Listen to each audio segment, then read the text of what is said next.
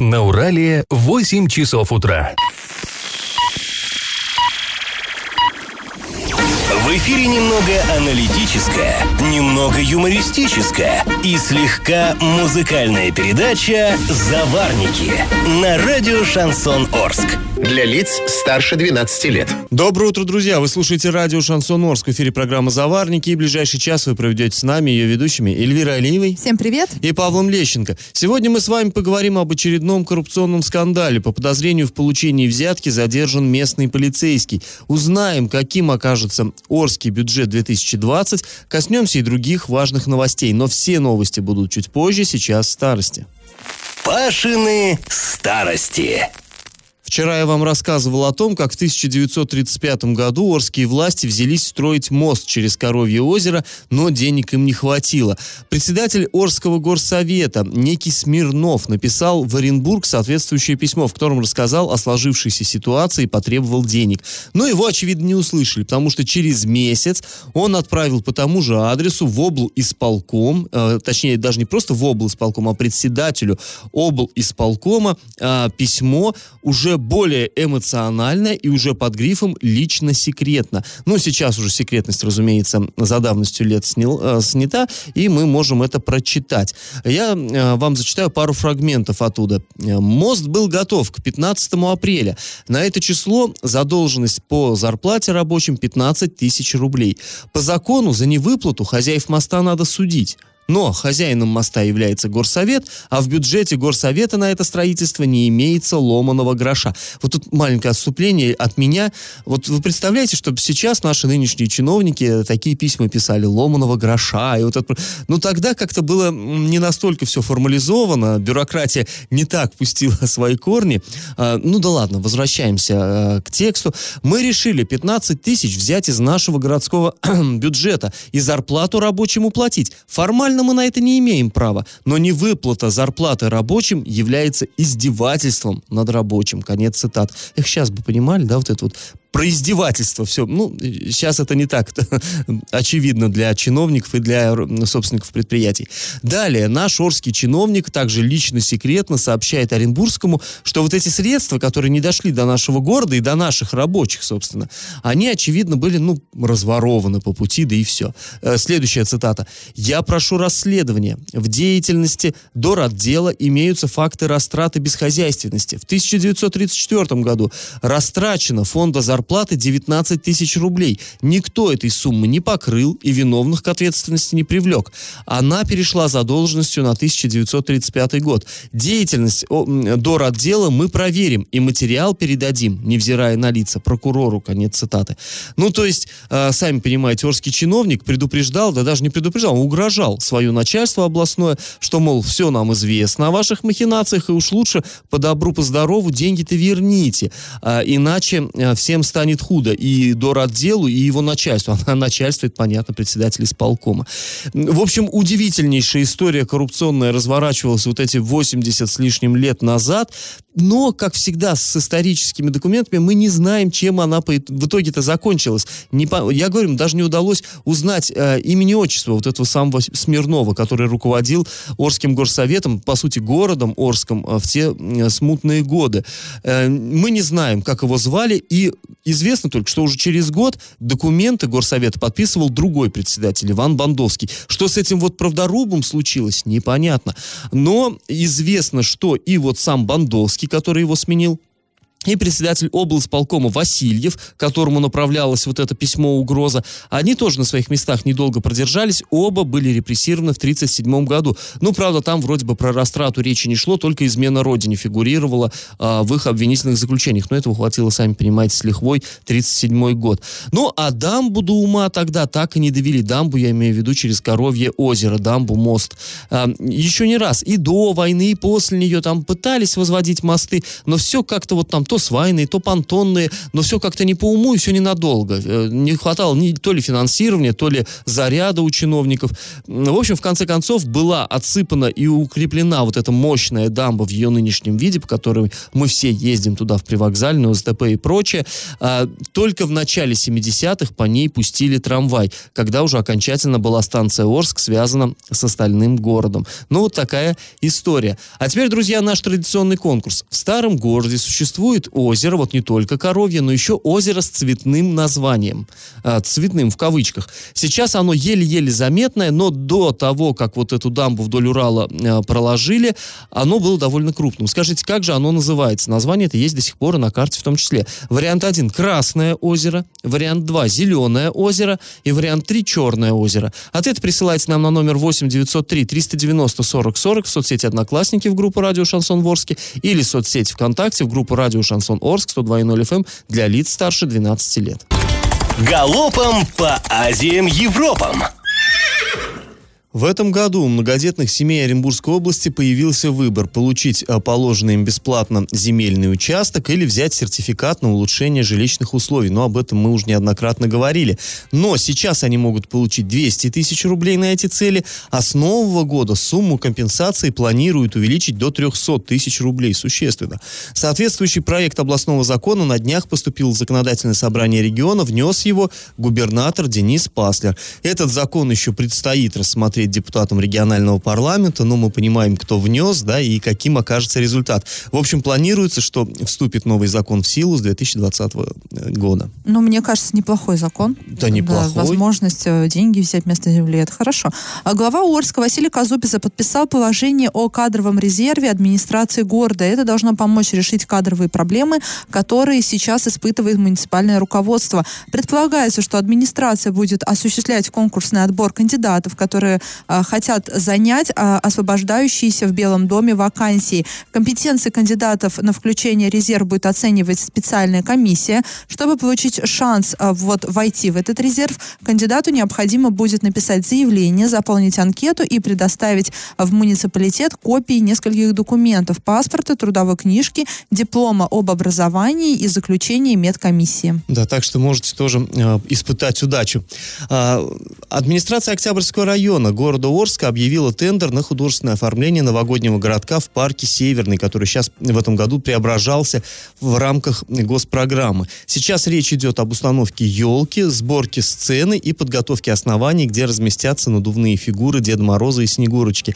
На это из бюджета готовы заплатить до 185 тысяч рублей. Друзья, после небольшой паузы мы вернемся в эту студию и узнаем об интересных подробностях в деле экс-главы Оренбурга, который накануне обнародовал суд. И как это понимать? 25 ноября в Ленинском районном суде прошло очередное заседание по делу экс-главы города Оренбурга Евгения Арапова. Напомним, его обвиняют а, в коррупционных преступлениях, там а, ряд статей, ряд эпизодов. На этом заседании а, стали известны подробности общения двух главных свидетелей по этому делу. Это его бывшего заместителя Геннадия Борисова и Александра Ершова. Это предприниматель. Геннадий Борисов, к слову, он тоже был участником вот этой всей коррупционной истории, и он уже получил наказание наказание, там два с половиной года лишения свободы, ну, минус тот срок, который он отсидел в СИЗО, там, под домашним арестом и прочее, прочее.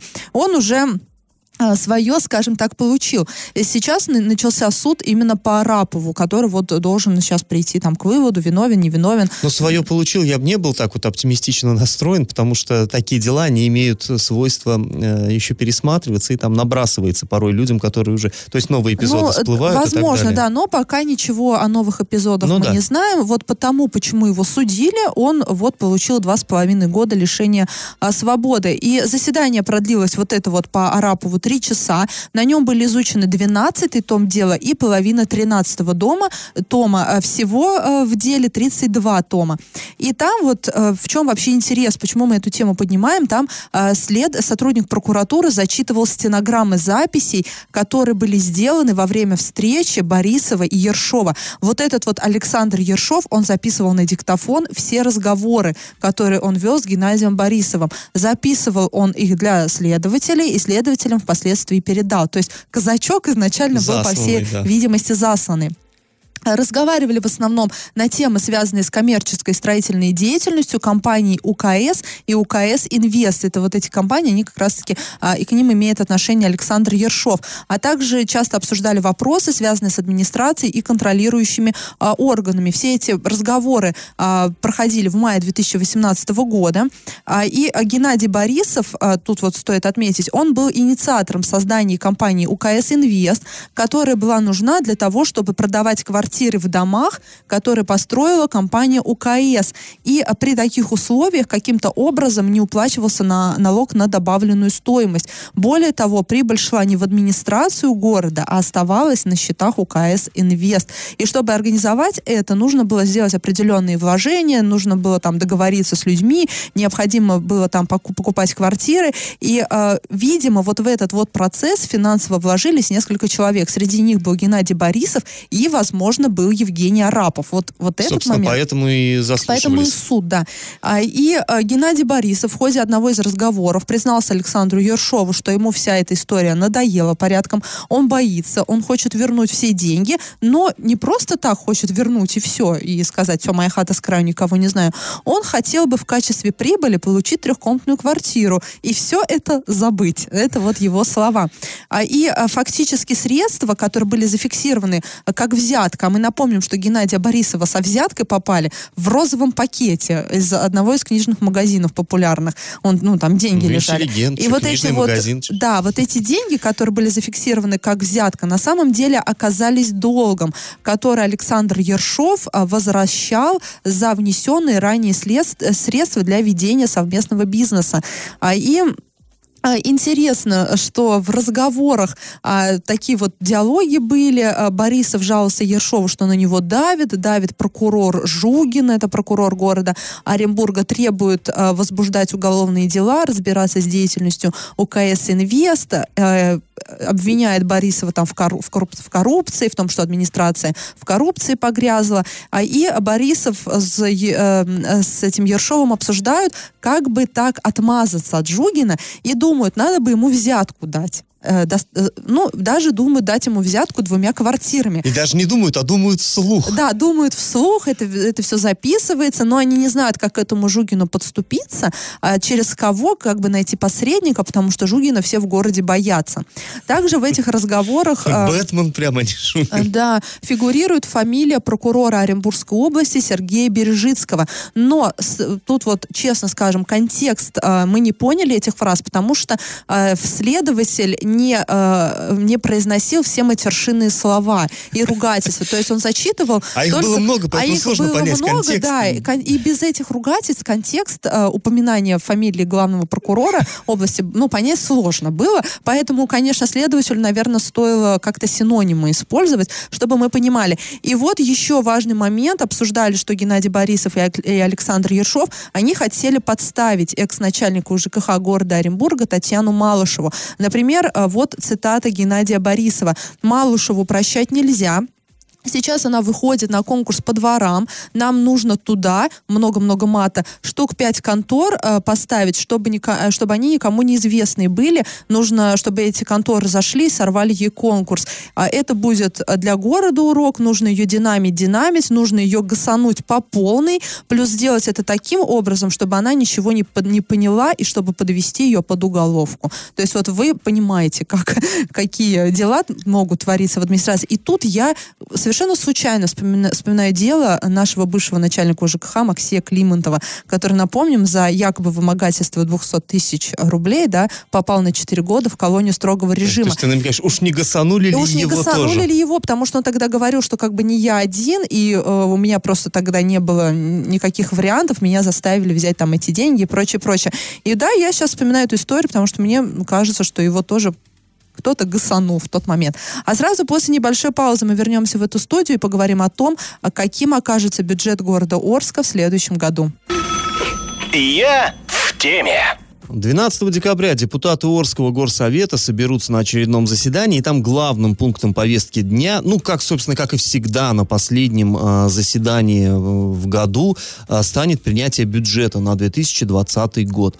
Документ такой объемный, довольно путанный, поэтому, э, чтобы разобраться, надо депутатам время, его за, загодя, заранее выкладывают на официальном сайте горсовета, ну и как бы мы тоже этим воспользовались, имеем право. Собственно, и для нас в том числе это делается, чтобы вот подчеркнуть, как все прозрачно прозрачно финансовые вопросы у нас в городе решаются.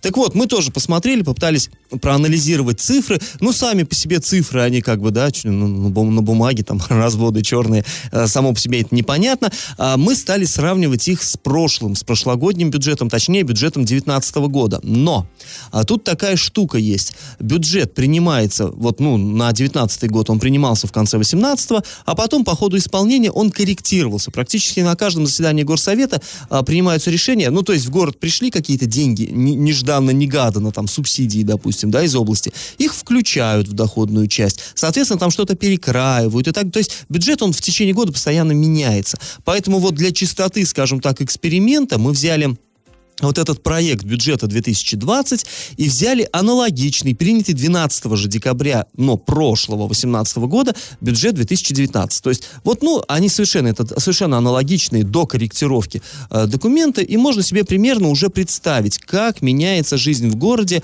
э, что там, что лучше, хуже становится и так далее, на что тратятся деньги, откуда берутся. И вот интересные такие штуки. Э, ожидается, что в 2020 году в бюджет поступит 4 миллиарда миллиарда 270, 217, э, извините, э, миллионов рублей. Доходная часть 4 миллиарда 217 миллионов. В год назад было 3 миллиарда 825 миллионов. То есть, ну, где-то э, около там 10% доходы увеличились. Ну, это, конечно, не может не радовать. Хотя, ну, мы все понимаем и уровень инфляции, и все вот это остальное прочее. А расходная часть в нынешнем, в 2020, то есть в следующем, я его уже за нынешний как считаю. А, так вот, ну, он же близко, потому что а, там а, окажется выход в ноль, то есть ни профицита, ни дефицита не будет, а, э, рассчитывает администрация закрыться, вот, то есть уровень доходов совершенно а, будет соответствовать уровню расходов. В прошлом году небольшой дефицит был все-таки. Далее, что еще можно сказать? Какие интересные цифры? Вот их трудно на слух, конечно, воспринимать, я понимаю, поэтому вы можете зайти на сайт урал56.ру для лиц старше 16 лет, там есть все в более удобной такой форме, а, можно посмотреть глазами, но тем не менее, эм, наиболее важные интересные цифры я вам озвучу. А, по НДФЛ, ну, в общем-то, это, наверное, одна из основных э, э, статей дохода, что в доходную часть бюджета поступают средства, это наш с вами подоходный налог. Те самые 13%, что мы платим с каждой своей зарплаты. Так вот он должен увеличиться, а рассчитывают чиновники на 771 э, миллион рублей в, это, в 2020 году, а вот в 2019 712 только. То есть, ну, все-таки некий рост э, обнаруживается. Это, конечно, хорошо. А, вот интересно, от акцизных сборов. Ну, для Орска это прежде всего акцизы, конечно, на топливо, поскольку у нас есть предприятие а, нефтеперегонки. А, так вот, в 2020 должно поступить 38,5 миллионов рублей, было 27 миллионов рублей. То есть тоже э, рост. А вот доходы от использования имущества, которое находится в муниципальной собственности, то есть, ну, аренда, да, вот э, свои помещения город сдает там кому-то в, э, в аренду, они, наоборот, они очень заметно сократятся. Будет 75 миллионов в 2020 году, а в 2019 86 миллионов. То есть, все-таки э, не везде, так сказать, прирост. Зато, интересно, на продаже муниципальной земли власти рассчитывают получить гораздо-гораздо больше. В 2020 году 6 миллионов рассчитывают получить, в то время как на 2019 планировалось только 2,5 миллиона. Ну, это доходы. Конечно, всем нам интересно, на что же планируют тратить бюджетные средства. А, расходы на функционирование высшего должностного лица муниципального образования, короче говоря, на главу города, они остаются на прежнем уровне. В общем-то, Василий Казупец это всячески подчеркивал, что роста здесь не будет. 1 миллион 792 тысячи рублей. Это его зарплаты, это его там командировки и все остальное такое прочее. Содержание администрации подорожает заметно, но а это, в общем-то, было прогнозируемо в связи с увеличением э, э зарплаты муниципальных служащих. На это запланировано 136 миллионов рублей, было 103 миллиона. То есть, ну, как раз, кстати, вот эта где-то сумма, она и называлась. Затраты на депутатский корпус, кстати, тоже увеличатся в 2020 году. 15,2 э, миллиона, а было 13,4 э, миллиона. Ну и дальше по отраслям областям давайте пробежимся. А, на транспорт 30 миллионов будет направляться, хотя в 2019 вы 80 миллионов, то есть про- просело очень сильно. На ЖКХ выделяется 205 миллионов, было 171. На образование 2 миллиарда 649, было 2 миллиарда 563, то есть, ну, рост, но незначительный. На культуру 125 миллионов, было 107 миллионов и так далее, и так далее. Ну, повторюсь, можете вы посмотреть на сайте урал56.ру для лица 16 лет вот эту всю раскладку, если на слух пло- плохо ложатся цифры. До голосования по бюджету у нас остается еще больше двух недель. За это время депутаты вот этот проект рассмотрят на комиссиях, на заседаниях депутатских групп. Ну, собственно говоря, у нас одна только. Одна партия представлена. Вернее, представлена не одна в Горсовете, но группу свою создала только одна. В любом случае, они соберутся, там все это обсудят, выработают какие-то предложения, может быть, что-то изменят. э, И 12 декабря уже будут решать, принимать ли бюджет вот этот в целом и конкретно по статьям, какие там у них э, разбивку, что-то, может быть, какие-то предлагать какие-то изменения. Ну и потом уже в течение года, конечно, этот бюджет, он еще будет пересматриваться, как я уже говорил, и корректироваться. Тем не менее, сейчас вот картина примерно такая. А после небольшой паузы, друзья, мы с вами снова вернемся в эту студию и поговорим об очередном громком коррупционном скандале. Орский полицейский подозревается в получении взятки. И как это понимать?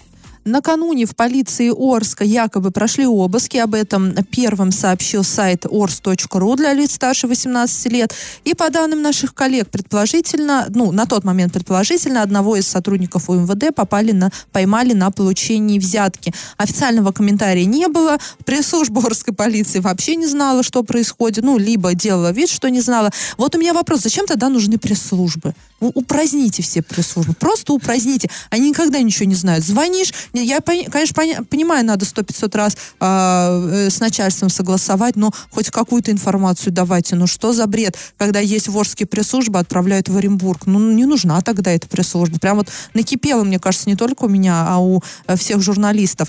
А потом выяснилось, что речь идет о следователе Следственного управления, межмуниципального управления МВД Орское. Его подозревают в том, что он взял деньги в сумме 70 тысяч рублей за непроведение следственных действий в отношении предпринимателя. То есть за эти деньги он пообещал отмазать предпринимателя от уголовной ответственности, да, если говорить а, так э, простым языком. А Задержали вот этого полицейского на вокзале в Новотроицке. А, Не, не совсем э, понятно, почему в Новотроицке. Да нет, ну на Нет, самом деле возможно- новотроицкие полицейские, они сейчас относятся к Орску, да, поэтому... возможно, да, э, э, э, скажем так, сам вот этот полицейский в Новотроицке либо работает, да, там в том отделении, либо, может быть, он бежать хотел, на вокзале же В задерживали. Новотроицке, как американцы в Мексику, в Да, наверное. Ну, он на вокзале был, может быть, Ну он вообще да. куда-нибудь уезжал. Ну, не знаю, это наше предположение, да, официальных комментариев и подробностей нету именно по этому поводу. Но факт в том, что по данным очевидцев он пытался убежать. То есть он, э, ну, по земле, в смысле, убежать не вообще в глобальном смысле, да, покинуть регион, а когда понял, что за ним пришли, он пытался убежать, но его поймали и на руках как-то принесли к автомобилю, видимо, к его автомобилю, и там уже фотографию можно увидеть на сайте урал56.ру для лиц старше 16 лет. У нас есть этот снимок, там стоят два автомобиля, вокруг какие-то люди, возможно, понятые, там какие-то Ну действия оперативники, происходят, да. да, и оперативники. А, В общем, кому интересно, смотрите. А, И по данным следствия, вот, этот, э, вот эту взятку следователь, 28-летний следователь, кстати, молодой, но ушлый, а, он получал, сидя в своем автомобиле, который на тот момент был припаркован по переулку Квартальному а, в городе Орске. Вот э, такая история. И, э, как сообщили в МВД, в настоящее время назначена служебная проверка. А Если вина сотрудника будет установлена, то его уволят из органов внутренних дел, а его непосредственные руководители будут привлечены к строгой дисциплинарной ответственности. Но это стандартная практика. Если а, что-то происходит, да, вот в таких структурах, э, взятка, либо еще что-то, то всегда наказывается и руководство, вплоть до увольнения. Ну и здесь я бы уточнил у наших слушателей, которые, может быть, далеки от этой вот юридической тематики, зрительские, у них может сложиться впечатление, что ему просто его уволят с работы и скажут, больше так не делай. Нет, на самом деле просто э, проводятся следственные действия. То есть, если э, однозначно будет возбуждено уголовное дело, Но и он может, конечно, да, может и отправиться в колонию и все остальное, просто это параллельно проходит два процесса. Полицейские смотрят, как он до, дошел до жизни такой, и виноваты ли в этом его руководство и прочее. Это один процесс. А другой это расследование, собственно, уголовного да, дела. когда уголовное дело будет завершено, будет доказана его вина, возможно, да, может быть, он не виновен, конечно, суд угу. решит. Если ему будет назначено реальное наказание, там по -по поедет он в, в места не столь отдаленные или не поедет, то в этом случае его уволят из полиции. Ну да. Значит, вина его будет доказана. И мы уже спокойно говорим о всех этих делах, потому что в последнее время, ну, что-то очень часто а, нас вот э, трясут эти все э, коррупционные истории, даже уже как-то неудивительно и неинтересно. Уже, уже не бурлит кровь, да. Да. А сразу после небольшой паузы мы вернемся в эту студию и поговорим о забавной новости. Оказывается, бывший директор Т+, предшественник Дениса Паслера на этом посту, сейчас играет в одном из столичных театров. Вот такие метаморфозы. И как это понимать?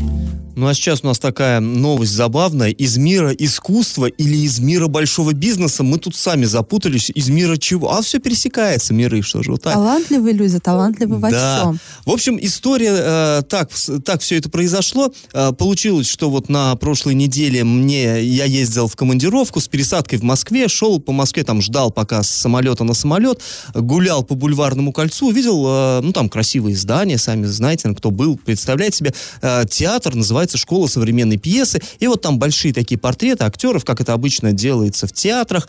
И смотрю, там Гришковец, я очень люблю книги Алла Евгения Гришковца. Э, известная актриса Татьяна Васильева, да, да, да. Колганов. Там такие много известных актеров. И потом смотрю, батюшки, а среди них такой, как бы сказать, малоизвестный актер, но очень известный для меня лично э, бизнесмен. В свое время э, здесь, когда, помните, открывали солнечную электростанцию у нас в Орске, первую очередь, э, вторую очередь уже приезжал приезжал Денис Паслер. А когда в первую очередь к нам приезжал сюда тогдашний генеральный директор ПАО Т+, Борис Вайнзихер. То есть и я помню, что я брал у него какие-то комментарии, фотографировал, вот его, ну, у него лицо такое очень приметное, и он улыбается, там он актер э, театра. Я, точно он? Да ну он. Зашел на сайт этого театра, да, реально, тот самый Борис Вайнзихер. менеджер Ренова он был, ну такой прям э, а, да, акула. ну он очень такой, очень заметный э, бизнесмен, действительно, топ-менеджер одной из крупнейших и богатейших компаний. Ну, тут я не знаю, что мы его титулом награждаем, это все понятно это и так. компания Вик, э, имеет отношение к Виксельбергу, это один из богатейших людей страны. Ну да, ну что мы тут э, будем... В общем, ну, мы знаем мы этого Бориса Ванзихера. Да. А потом, потом он снова э, стал, прогремело его имя, он э, был замешан в коррупционном громком скандале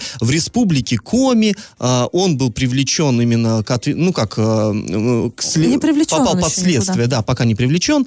Он, в общем, э, оказалось, что Т+, вот менеджеры Т+, давали какие-то взятки властям Республики Коми. Что значит оказалось? Подозреваются они в этом. Вот шатка-валка тянется там следствие. Там не просто власти Республики Коми, там главное лицо Республики Коми. И помню, под домашним арестом он был, еще что-то. Ну, губернатор, да, глава. Ну, там. там, да, там много вот этого всего. То есть был очень громкий скандал. Сейчас как-то он поутих. И мы тоже и позабыли. Ну, Вайндихер. Ну, естественно, когда вот это все разразилось, вот это вот, да, вот это скандалище. Ну, его, э, да, Вайнзихер, э, ну, он, он лишился своего поста гендиректора, и этот пост занял Денис Паслер, которого все мы теперь хорошо знаем. На самом деле там сначала еще был кто-то, а потом только Денис ну, Паслер. Да. А, Вагнер, вот. Вагнер был. И потом... Вагнер сейчас. А, да. да? А, вот. И, в общем, так или иначе, вот эта вот вся история, она подзабылась. Тут раз вот он, э, Борис Вайнзихер, оказывается, он э, играет в театре вместе с Евгением Гришковцом Они и прочими дру- другими друзья людьми. с Евгением Гришковцом, и Евгений Гришковец, когда было вот уголовное преследование Вайнзихера, он даже писал на своем